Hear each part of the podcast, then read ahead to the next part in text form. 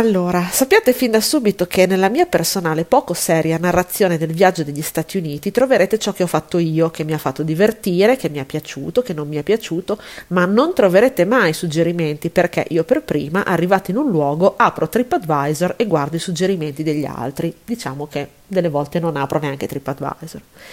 Chiarito questo, questa cosa, che cosa ho fatto a Chicago?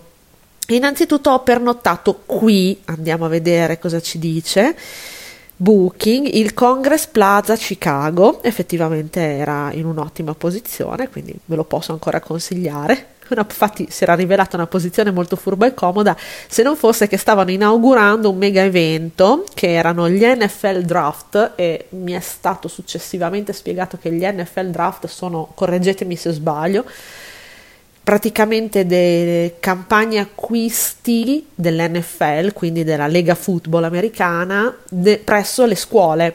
Eh, per cui è un evento grandissimo e importantissimo per loro e di conseguenza stavano costruendo una roba grande come il Partenone proprio di fronte a noi, il che ci ostruiva la vista lago, è vero, però se non ci andate ad aprile probabilmente questa cosa non c'è e quindi il lago lo potete vedere da questo hotel. Ma non è che sta festa c'è sempre, esatto. Chicago è una città bellissima. A me ha ricordato altre belle grandi città come ad esempio San Francisco. Le persone sono amichevoli perché ero con una mia amica in viaggio questa volta e effettivamente due ragazze che viaggiano sole, diciamo che aiuta. Però non è poi sempre vero perché io ho sempre trovato solo persone gentili anche quando ero da sola, anche quando ero col mio compagno, sempre. Comunque, eh, diciamo che Chicago è un po' vasta, ma un po' vasta, definizione, vabbè, è vasta, è grande Chicago, ma è a misura d'uomo.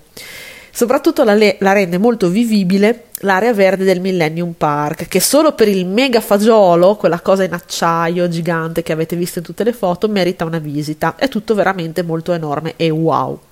A livello di shopping è il caso di dire che io e Lidia ci siamo svenate strano, ma non tanto per i prezzi, per le mille, mila opportunità.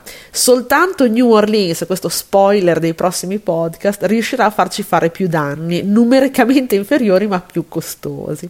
Però per quanto riguarda grosse catene che vendono minchiate introvabili in Italia, è senz'altro ideale.